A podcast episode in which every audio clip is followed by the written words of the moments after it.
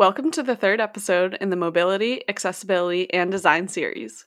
We met with Amos Winter, a professor at M I T, who taught us a lot about how he uses design in his own research and how he does needs finding on the ground, traveling all over the world to talk to users and learn their stories firsthand. Welcome to Biomechanics on Our Minds.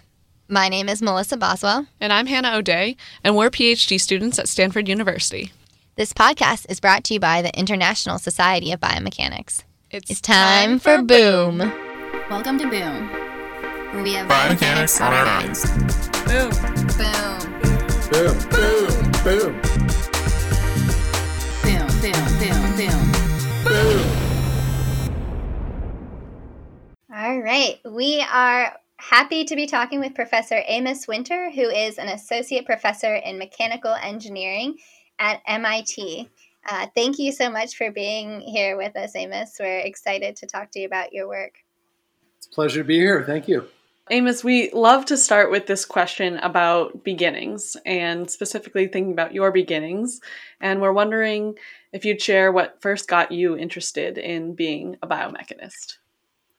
Oh, boy. Well, you know, I think I have a unique origin story, I guess. Uh, I uh, so my, my research group at M I T focuses on uh, technologies aimed at developing and emerging markets. And, and one of the areas we work mm-hmm. in is prosthetics. Um, but my, my background actually started, uh, I think I have two biomechanics portions of my background. One was my PhD was actually focused on underwater digging clams, huh. uh, razor clams, Whoa. and uh, converting their digging mechanisms into like robotic applications, primarily for anchoring.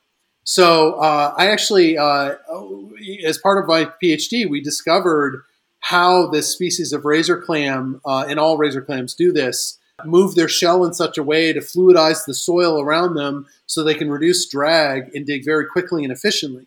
So there was a biomechanics side of that, uh, in that we had to understand how they moved and then look at how that influences the fluid, solid, and soil mechanics around them to induce that quicksand effect. So that got me a little bit into biomechanics. And, uh, and then on the side, as a grad student, I worked on wheelchairs a lot.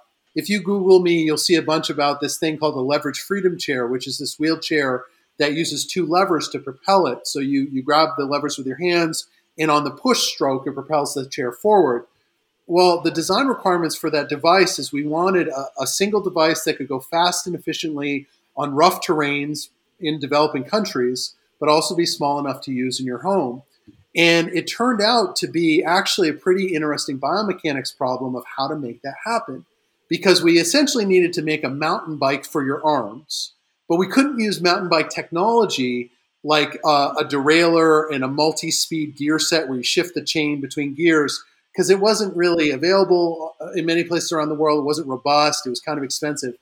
So what we ended up doing was kind of a biomechanics trick, in that we designed the lever system such that when you grab the levers, you can shift your hands up and down the levers to change your mechanical advantage. So if you're, say, going through mud, you grab high on the levers, get a long lever length, and produce a lot of torque, but still push at the same force and frequency that's comfortable for your body. But then as the terrain smooths out and you want to go faster, you could just keep pushing at the same frequency and force, slide your hands down the levers, and start pushing through a bigger angle every stroke, create a higher angular velocity, and go faster.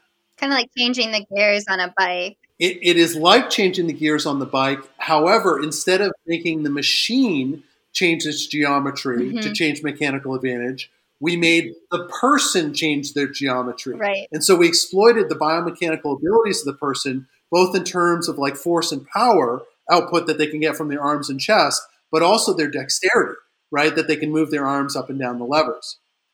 So what created our research group was bringing together, I guess, the background in, in, in like applied engineering science that I did in my PhD on, on what was called the Roboclam project, with this, this vision of how rigorous engineering science can make an impact in developing and emerging markets. Mm-hmm. Um, and, and so you bring those together and you get what's now the Global Engineering Research Lab, my research group, but you also get our prosthetics program. And that actually grew out of the wheelchair experience, because I started interacting with a lot of disability organizations around the world. And one of them in particular, the Jaipur Foot Organization, which is based in India, in Jaipur, India. Yeah. And they're actually the biggest distributor of prosthetic feet in the world by numbers. I interacted with them on the wheelchair program. And through that engagement, we started talking about what else would you like to do uh, to enhance your products. And they said, well, you know, our actually, I have one next to me. This is so funny. Yes. This is just random from the a lecture I gave the other day. This is a Jaipur foot. Wow. I didn't plan this. I just have one next to me. This is a Jaipur foot. Like a good biomechanist does. They've been making this since the seventies, and it's it's a transformative product because it, it looks lifelike, uh, it's flexible, it's cheap to make. However, it's made by hand. So there's a lot of product variability. Uh, it's rather heavy for a prosthetic limb, and it doesn't meet international standards. So they said to me, boy, it'd be great if we could we could make a new product that is mass manufacturable, it's low cost, meets international standards.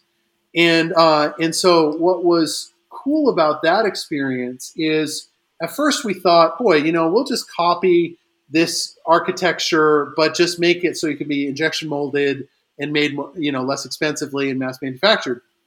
But as we looked into this problem, we started asking how or how would somebody go about designing the stiffness and geometry of the foot to induce the biomechanical response that they mm. want? And when we started looking into that question, we realized that there really was no theory to connect the mechanical design of a prosthetic foot to the desired biomechanical response you'd want it to exhibit.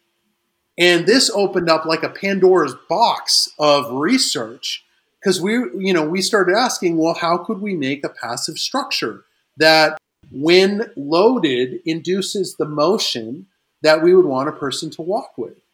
And so that's been a really fulfilling, you know, journey in, in biomechanics and mechanical engineering. It's so funny that I have all these next to you. Like this is this is kind of uh, our most recent architecture. I literally have this slew of old prototypes next to me that I used in a lecture last week. But this is an architecture, and there's there's so many things about this that I think are really interesting from a biomechanical and mechanical engineering perspective. So the geometry of this and the material choice and the stiffness that's induced from the material and the geometry is all designed such that when you walk on this and this foot feels the ground reaction forces that you'd expect a person when they load it, it bends in such a way to make a person's lower leg move through space and time extremely accurately compared to able-bodied biomechanics. And what's cool from a biomechanical standpoint of this is that one of the big insights that we had was saying, okay, we're going to forget trying to design a prosthetic foot like a physiological foot, where you have a rotational joint at the ankle. In fact, you know, we did that a lot. Here's one of ours that has a pin joint at the ankle. It turns out, though, if you concentrate all the motion at a at a rotational joint at the ankle, you need such a high stiffness and high range of motion spring, because that's how our ankle behaves. And that's kind of a pain to make. Instead, we took a black box approach and said, okay, in this black box, if we apply loads on the bottom and want motion at the output, we don't really care what the inside's doing. And that really enabled us to, to create a foot architecture that behaves nothing like a physiological ankle. There's no ankle in this thing. It's a it's a fully uniform, you know, structure, homogeneous structure. But mm-hmm. everything about it is bendy. And so when you load it, the whole thing is bending in order to induce extremely accurate both loading and motion as you go through a step. So that's a super long-winded answer to your short question. But that's kind of how I got into biomechanics, and particularly biomechanics of prosthetic limbs. Well, it was fun to see that journey, though, from clam to foot. Yeah, from clam to foot. And I, I certainly like biomimetics, but I'm an agnostic engineer. I wouldn't just say, oh, nature thought of a good solution, so we got to copy it. No way. You know, this foot is a good example of it. Like, this performs nothing like a foot, but moves like a foot. Yeah, that's so interesting. It kind of reminds me too, when you said, you know, clams dig so fast, it just reminds me of like being at the beach when I was younger and like seeing the wave like leave and all the little clams there, and then they'd all like disappear so quickly. Yeah. Um, but then I'm glad that you brought up making the all-terrain wheelchair made, uh, and you also included making use of bike parts and other materials that are easily accessible to the community that you're building it for. And uh, we talked about this before the interview started, but I remember you uh, coming to the University of Akron to give a talk on this and just how inspiring it was to be able to make devices that are more accessible, overcome some of these major challenges for the users that you're designing for. Um, and as you were describing it, you were talking about these different constraints like cost and being able to go through different terrain. And, and I'm I'm curious how you learn to design with constraints and perhaps how that's continued to influence your your research now. It's extremely influential in our research. And I think constraints are actually uh, really powerful drivers for innovation. So the general story in, in every project that I work on is that there's a compelling problem in a developing or emerging market. People there want a solution that delivers similar performance as what we'd pay for in the U S or Europe, but the price point they can afford is dramatically lower.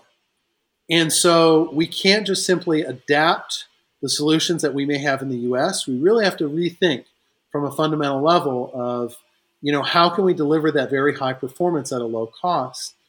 And what I find exciting about that is that if you're successful, you don't have to be restricted only to a, a developing and emerging market. You can actually create high value solutions that can work in global markets. Really, all the projects we work on follow this process uh, that's called reverse innovation, where you use developing and emerging markets to provide those constraints, drive innovation of high-performance, low-cost products, and then transfer them back to wealthy countries as well and try to create product lines that deliver value to both poor consumers and comparatively wealthier consumers. So the wheelchair has followed that course. It started as a developing world-focused project, then morphed into a company called Global Research, Innovation, and Technology, or GRIT. Uh, it goes by the acronym GRIT. And so that is now a wheelchair that is uh, sourced by the V A. It's the official wheelchair for the Spartan Games, which is uh, you know the all uh, or all-terrain obstacle course that people can run on, and, like through the mud and, and through obstacles. And uh, it's it's become a transformative product for for people in the U S too. And what's interesting, you know, particularly when you're talking about people with disabilities, is that if you are physically disabled, it's, it's very common to also be at a lower income level than than able-bodied people. So, so you know, even though a person may be living in the U S, they still may be under cost constraints. And so our our GRIT Freedom Chair, which is the the product that's that's sold in the U S market, is, you know, less than half the cost of other off-road wheelchairs. So it we it is priced where individuals can can often be able to buy it out of pocket and benefit from it without, you know, reliance on insurance. Wow. So yeah, co- making a high performance, low cost product is typically beneficial to folks everywhere. And it's it's the same story with, with these feet that I showed you. Um, I didn't show you. Here's a foot prosmesis and a high traction sole. Uh, we collaborate with Vibram, the hiking boot manufacturer. Oh, yeah. That's what this little octagon is. Same as what you have on probably your hiking soles. And then inside, you know, there's the, the keel, the load bearing structure, you know, that we've designed. And so this... This whole architecture is a fraction of the cost of, of conventional prosthetic feet that you'd find mm-hmm. on the market. And this internal structure that I'm showing you, this is a, an, an updated version, but this is all made out of plastic. It's not made out of carbon fiber. So it's I, I can't tell you exact prices, but it, it's, a, it's a pittance compared to what you would make out of a carbon fi- fiber structure. But in our clinical tests, we've shown that mechanically, as well as with qualitative feedback, you know, this performs as good or better than carbon fiber commercial products that cost orders of magnitude more money. Wow. I love this idea of reverse engineering and going, really getting to be creative within constraints. Like that, I think, I agree, that can drive creativity. I kind of, sometimes I think about an analogy in if you have a school where students are forced to wear uniforms, you know, they'll adapt how they're wearing them because they still want to be creative, but they're being creative within sort of this constraint. So I, I love that that idea. And I'm wondering, you kind of just talked about being able to incorporate some qualitative feedback as well in these designs. Um, they're very human-centric. So I'm just wondering how you do that, maybe what resources or tips are important. You know, that's that's an excellent point. We have to very much not think just like technical engineers. I, I will often reflect on like the extents we'll go to to map out like a socioeconomic ecosystem. You know, it, it's just like such a crazy extent for a technical group, because we are, you know, we're a, you know, mechanical engineering research group. And the majority of our publications are around the physics-based uh, engineering science that governs the behavior of our technologies. But as far as engaging that greater perspective of the problems we're trying to solve, it's critically important. And it's important that we map out mm-hmm. not just, you know, the needs of end users, but but really map out the constraints and requirements imposed by all the stakeholders that we're going to rely on to take an idea all the way to fruition. So it's very common for us to talk to funding agencies and manufacturing firms, N G Os, end users, like really everybody who's going to have a role to play in the dissemination of the technology. Mm-hmm. That is critically important. And I think, you know, something I say in every one of my classes that I teach is that the single most powerful tool a designer can have is perspective. And in our line of work, perspective that goes way beyond our own perspective. Totally. The reason I say that is that the only reason designs ever fail is because they did not satisfy the requirements for the design. And oftentimes designers miss requirements, be it, you know, economic or cultural or robustness. They're just not aware of them. And so the best thing you can do to try to ascertain those requirements is to put yourself in the shoes of the stakeholders and try to see the world through their eyes, through their perspective. So by actively recognizing your own ignorance and actively trying to seek the perspectives uh, of your problem from multiple viewpoints, you best mitigate the risk of missing perspectives and thus missing design requirements. Hmm.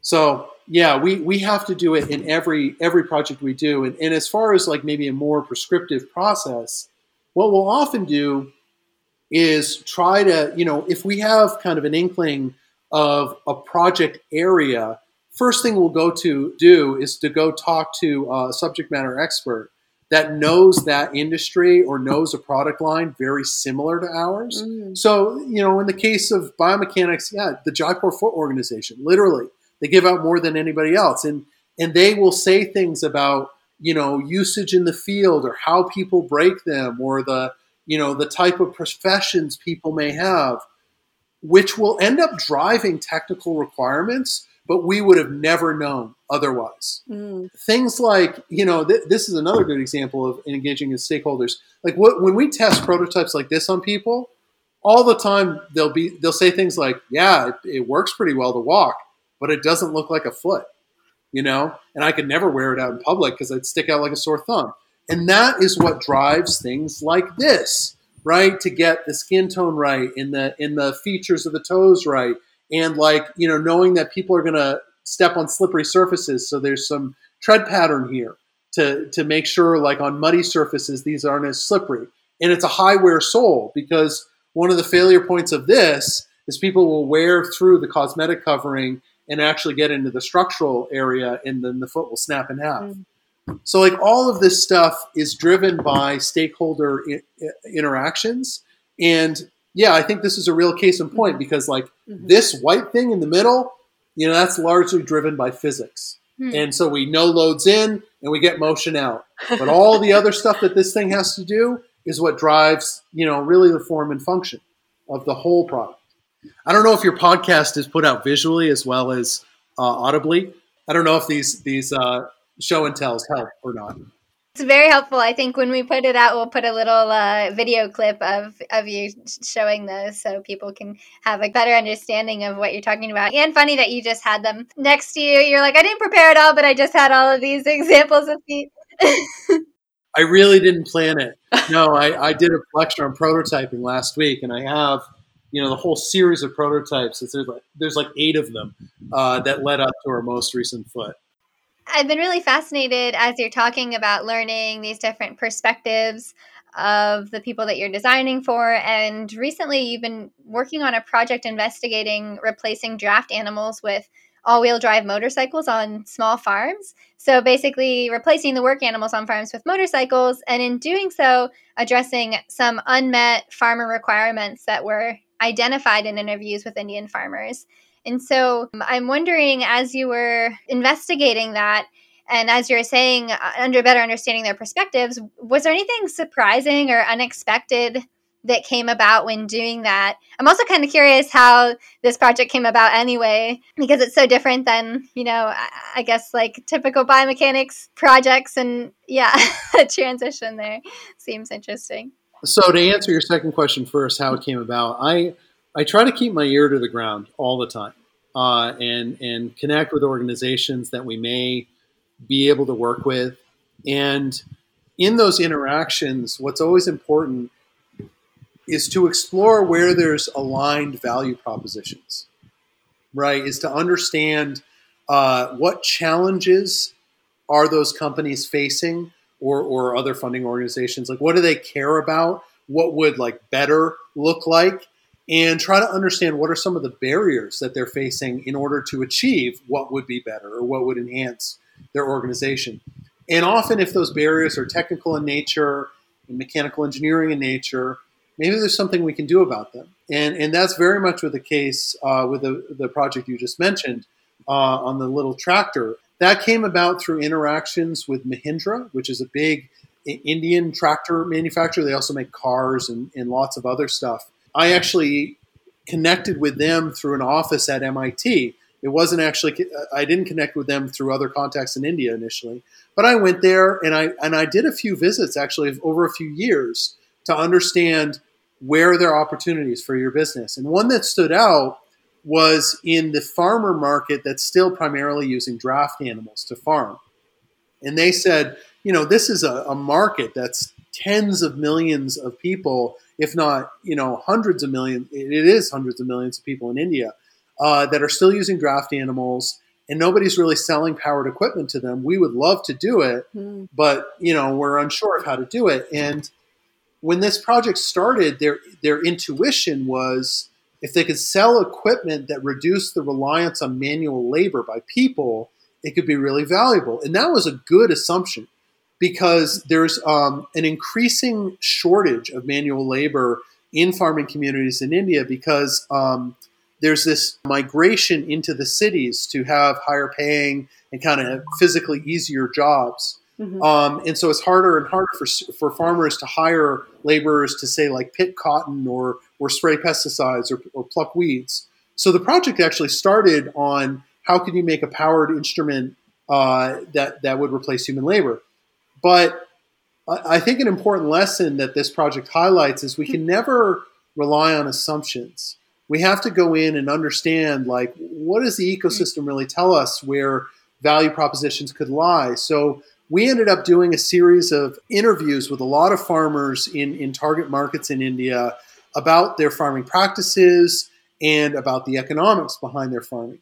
What came out of that that was so thought-provoking was that by far the biggest expense that farmers face is just keeping and tending a pair of bullocks or, or like oxen, you know, draft cow-like, you know, beings. And uh, because every day they need to feed them, they need to hire somebody to look after them. Even when they're not working, they're still eating. And as we dug into the economics more and more, we realized that Indian farmers, if they just buy a pair of bullocks to only do farming, they will lose money. They have to do other activities to make money off them, like hauling goods to market or, you know, some other load carrying activities. So what we realized is that we could potentially make farmers more money by reducing that recurring cost in their farming practices by replacing the bullocks with a powered piece of equipment that only needs fuel when you need to use it. Otherwise, it's not really mm. consuming any money.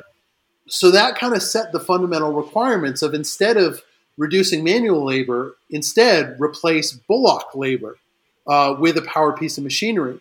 And what was also interesting about the, the human labor in farming is that the farmers still really needed to rely on humans particularly for activities that required humans' dexterity and perception. So, for example, when you're spraying pesticides, farmers want a person spraying them because instead of just like blowing pesticides all over the farm, you can reduce your pesticide usage if you spray it only in the places where it's needed. That makes sense. Right? So a, so a sprayer can walk around and just spray it right at the right points on the plants, and you can lower your pesticide costs by doing that. So there's still a lot of operations that that really utilize uh, humans' dexterity and perception. So anyway, back to the the, the Bullkey project. This, by the way, this project was was termed Bullkey by Mahindra because they viewed this product as the key to unlock the bullock market. Whoa. So Bullkey is is where it came from. Um, so anyway, as we move forward in that project, one of the big technical challenges we faced was how to make a device that could create the pulling forces of a pair of bullocks, but still be low cost enough for farmers to afford. Why that's important is that the capital cost of tractors is really driven by material cost. Mm-hmm. And to, to create a device, a conventional tractor, that can match the peak pulling forces of two bullocks, it ends up being a rather heavy device and would correspond to a capital cost that's much higher than a pair of bullocks. So ideally, we want a, cap, a price point that's near a pair of bullocks. Um, but if we hit that, we'd end up with a lighter device than what should be able to pull, pull generate the pulling force of a pair of bullocks. Right. Right. So somehow we needed to create a lightweight and thus low-cost vehicle that could basically punch way above its weight as far as pulling forces that it could generate. And that's what created the research challenge of what we worked on. How do we generate very high pulling forces with a very lightweight device? And we accomplished this through a few physics tricks, actually. So the first was we adopted a, a platform of a two-wheel drive motorcycle. So basically all the load that's being exerted on the ground by the device is being carried through wheels that can also generate traction. Mm. And that's compared to a conventional two-wheel drive tractor where those two front wheels are supporting load, but they're not helping with traction. They're I not see. driven. They're not pulling. Right? So they actually take away from the traction potential you could generate because the more vertical, it's just like any other frictional situation. The more vertical force you could generate, the more traction force you can generate, right? So by putting all the weight of the device on driven wheels, we could generate more traction. Then the second trick was that by putting the wheels in line with each other, so the front wheel is in line with the rear wheel, that front wheel ends up packing the soil for the rear wheel, and it makes the soil stronger. So the rear wheel can put more of a force on the soil before it slips. So that increased our traction forces. And then the real, I think, piece de resistance of the whole thing was using the plow, if we're pulling a plow through the soil, to generate downforce just like a wing does on a race car. So as the plow moves through the soil, it's it's pushing the soil upwards, which creates a reaction force to push the plow downwards. Okay. So that plow wants to dig itself deeper and deeper and deeper. And what that does is pull the vehicle harder against the soil and make it effectively heavier mm. than it is. And this is the same trick that's used in race cars, that the wings on them create aerodynamic downforce to press the tires harder against the pavement, so you get more traction when you want to go around a corner. So we exploited that same principle and created a lot of downforce and generated more traction.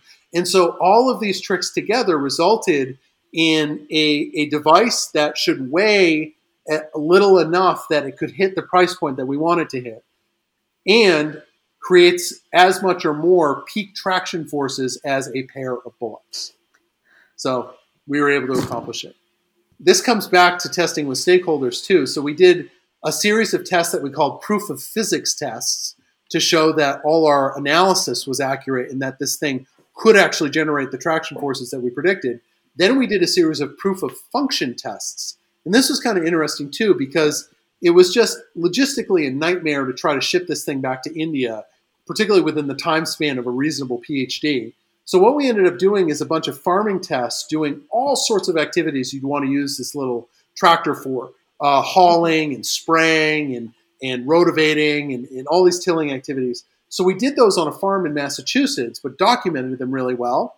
And we asked feedback from farmers in Massachusetts about the performance, both farmers from the U S and there were some Peru- Peruvian farmers that worked there well, and they gave kind of a Peruvian perspective. Mm-hmm. Then we took all that information and brought it back to Indian farmers and did focus groups and, and talked about all the features and got their feedback.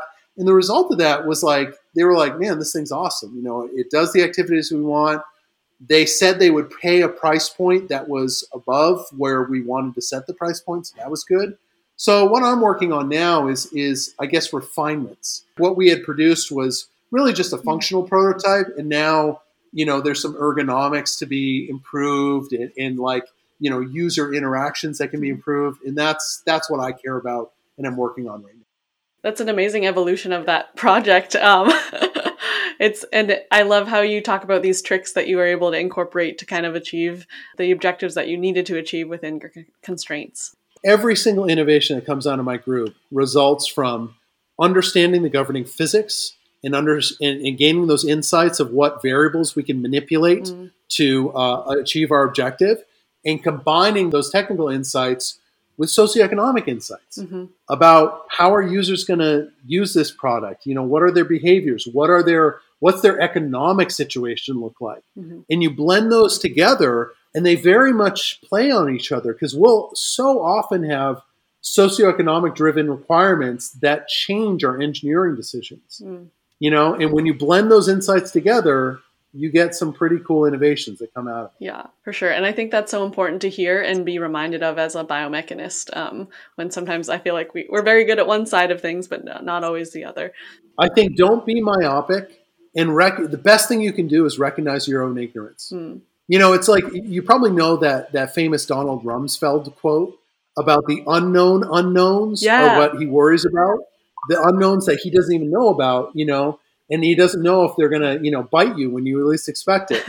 I think when you can recognize your ignorance, you reduce those unknown unknowns. You put yourself in an active position to go try to figure out those unknowns by talking to other people who might know them, yeah. you know, and that's what we try to do all the time. Well, thank you for sharing all of those stories and experiences. It seems like you've done a lot of iterative work, right? You're, you've got eight prototypes sitting next to you on the ground. And with a lot of that iterative work, I feel like there are little failures and lessons that you learn sort of along the way. So we're interested in if um, you could share a time where it felt like you maybe failed in your work and what you learned from it. Well, I think another good piece of advice to every engineer is you will fail.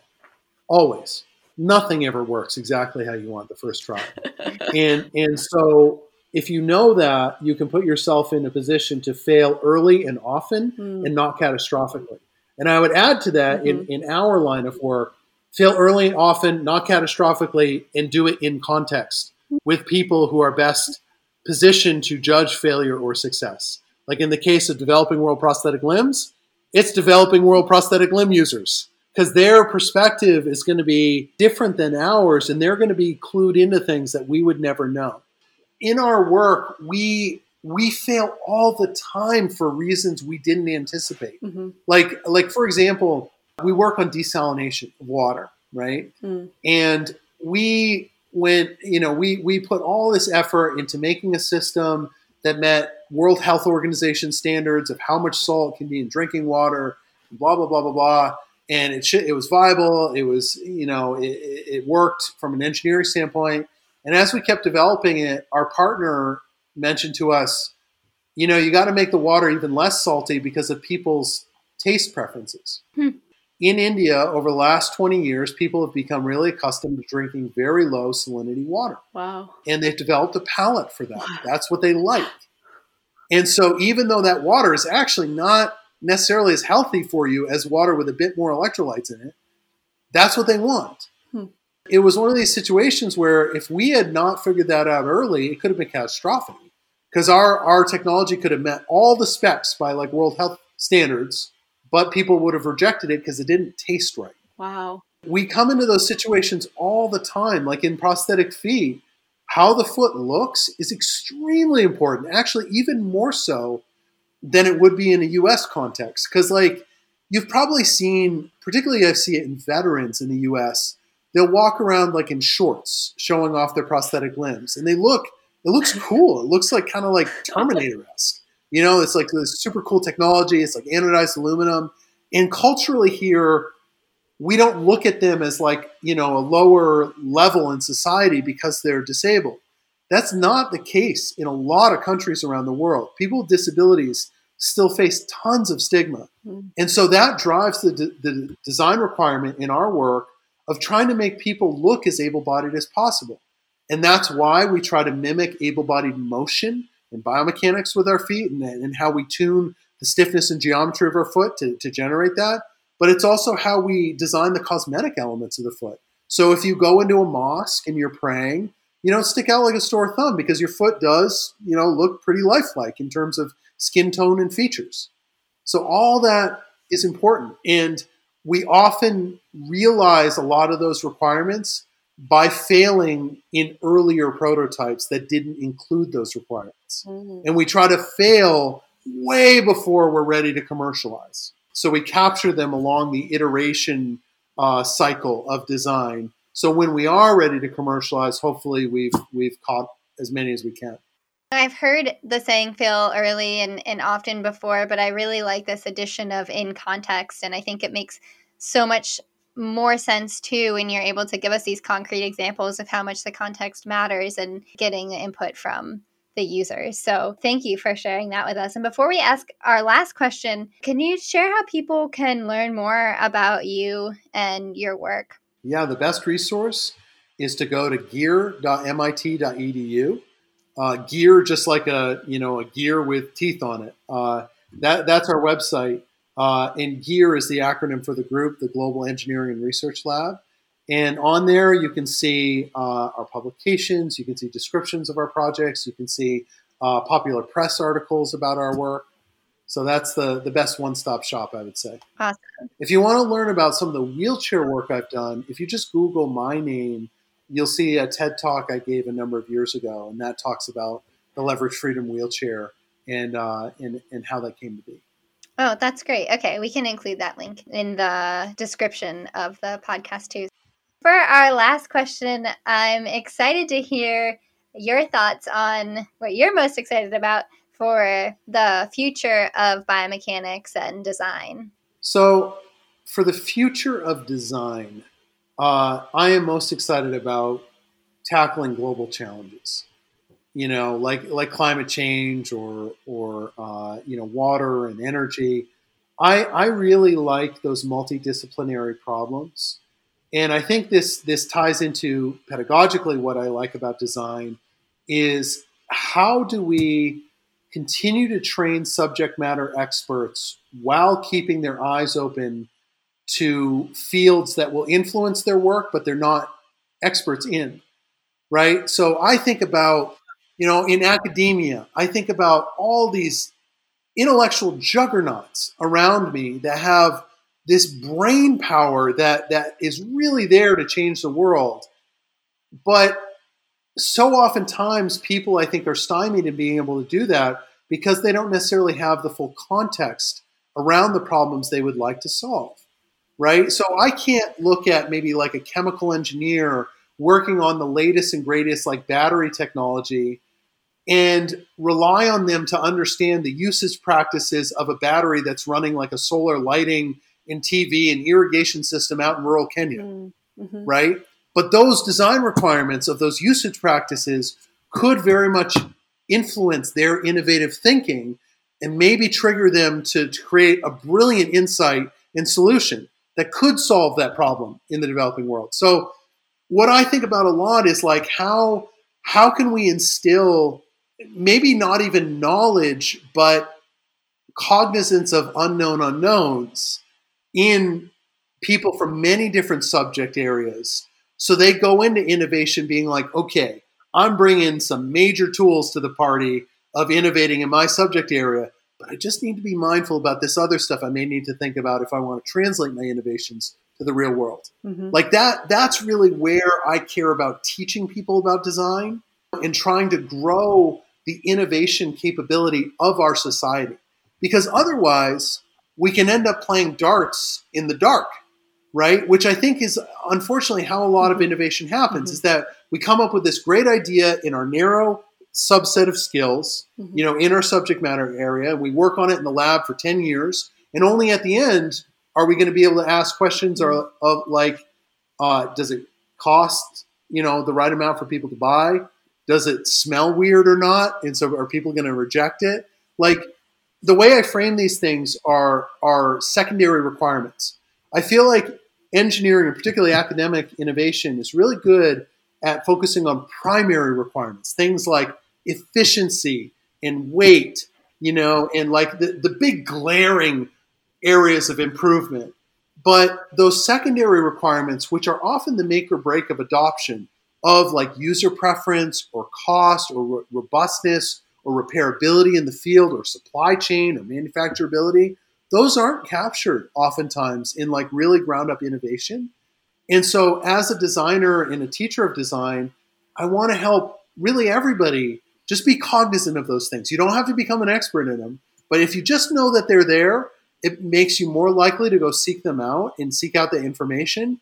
And when you do, it will influence your innovation, you know, and, and more likely guide it towards something tractable. So that's what I'm most excited about in design. It kind of reminds me back when, like, we were in, you know, I was in grade school, and like you'd get, you'd be doing a math problem, and it would be some kind of word problem and scenario, and you get an answer, and your teacher would really, or my teacher would always ask, like, if it made sense to us. Like, does that make sense in the context of the problem?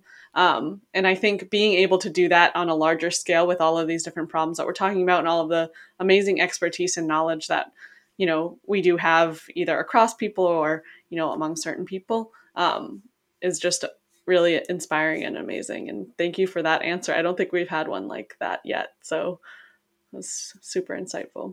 And why this is critically important in the coming decades is look at the problems that the world is facing, right? Mm-hmm. Like, just take climate change for an example.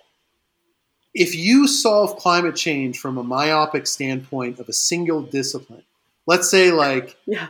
we make everybody drive electric cars. Oh my God, that's got so many technical issues associated with it. Or it's like, okay, we we force everybody to be a vegetarian. You know, you know, there's going to be a lot of pushback from like a, mm-hmm. a cultural side and a mm-hmm. preference side.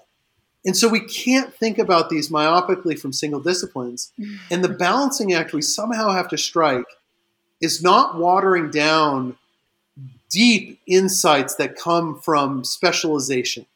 Right? We need crazy, you know, in electric cars, like battery experts and, and infrastructure experts, but also policy experts, you know, and, and economics experts. So somehow we have to bring together uh, multidisciplinary teams and, and, and make them aware of each other and the effects on each other, while not creating generalists that don't have the deep discipline insights to create the in- innovations in their disciplines, right? So it's this balancing act of like, you know, I guess maybe in the ideal world, we teach a robot like every piece of information and they can aggregate it together and solve our problems.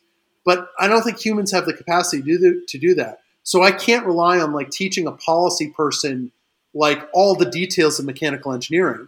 But what I can hope for is a policy person thinking about, oh, a climate change initiative is going to have a technical side of it. I need to be aware of that. And maybe I need to reach out to somebody, you know, maybe like me, who can think about the engineering side, you know, and same vice versa with me. I can't think from a purely technical perspective. I need to reach out to the policy side too, right? So it's this balance between deep subject matter expertise, but bringing together information so you can come to a generalized solution without creating worthless generalists, you know? That's, that's what I mean.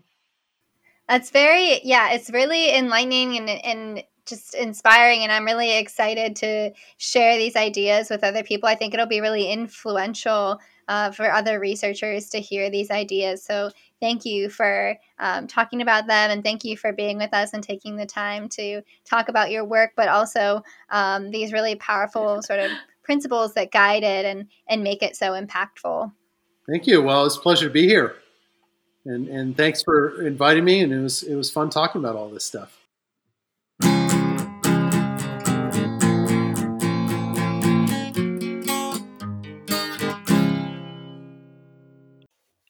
Thank you for listening to Biomechanics on Our Minds. I'm Hannah. And I'm Melissa. Thanks to the International Society of Biomechanics for supporting the podcast and to Peter Washington for creating all the music you hear on Boom. Make sure to follow us on Twitter at biomechanicsOOM and on Instagram and Facebook at Biomechanics on Our Minds. If you have feedback, suggestions for guests, want to share new biomechanics research or research fail, want to host your own episode or be involved in the making of Boom, or just say hi, you can reach out to us at any of our social media platforms or send us an email at biomechanicsOnOurminds at gmail dot com. Biomechanics, biomechanics off our minds. minds.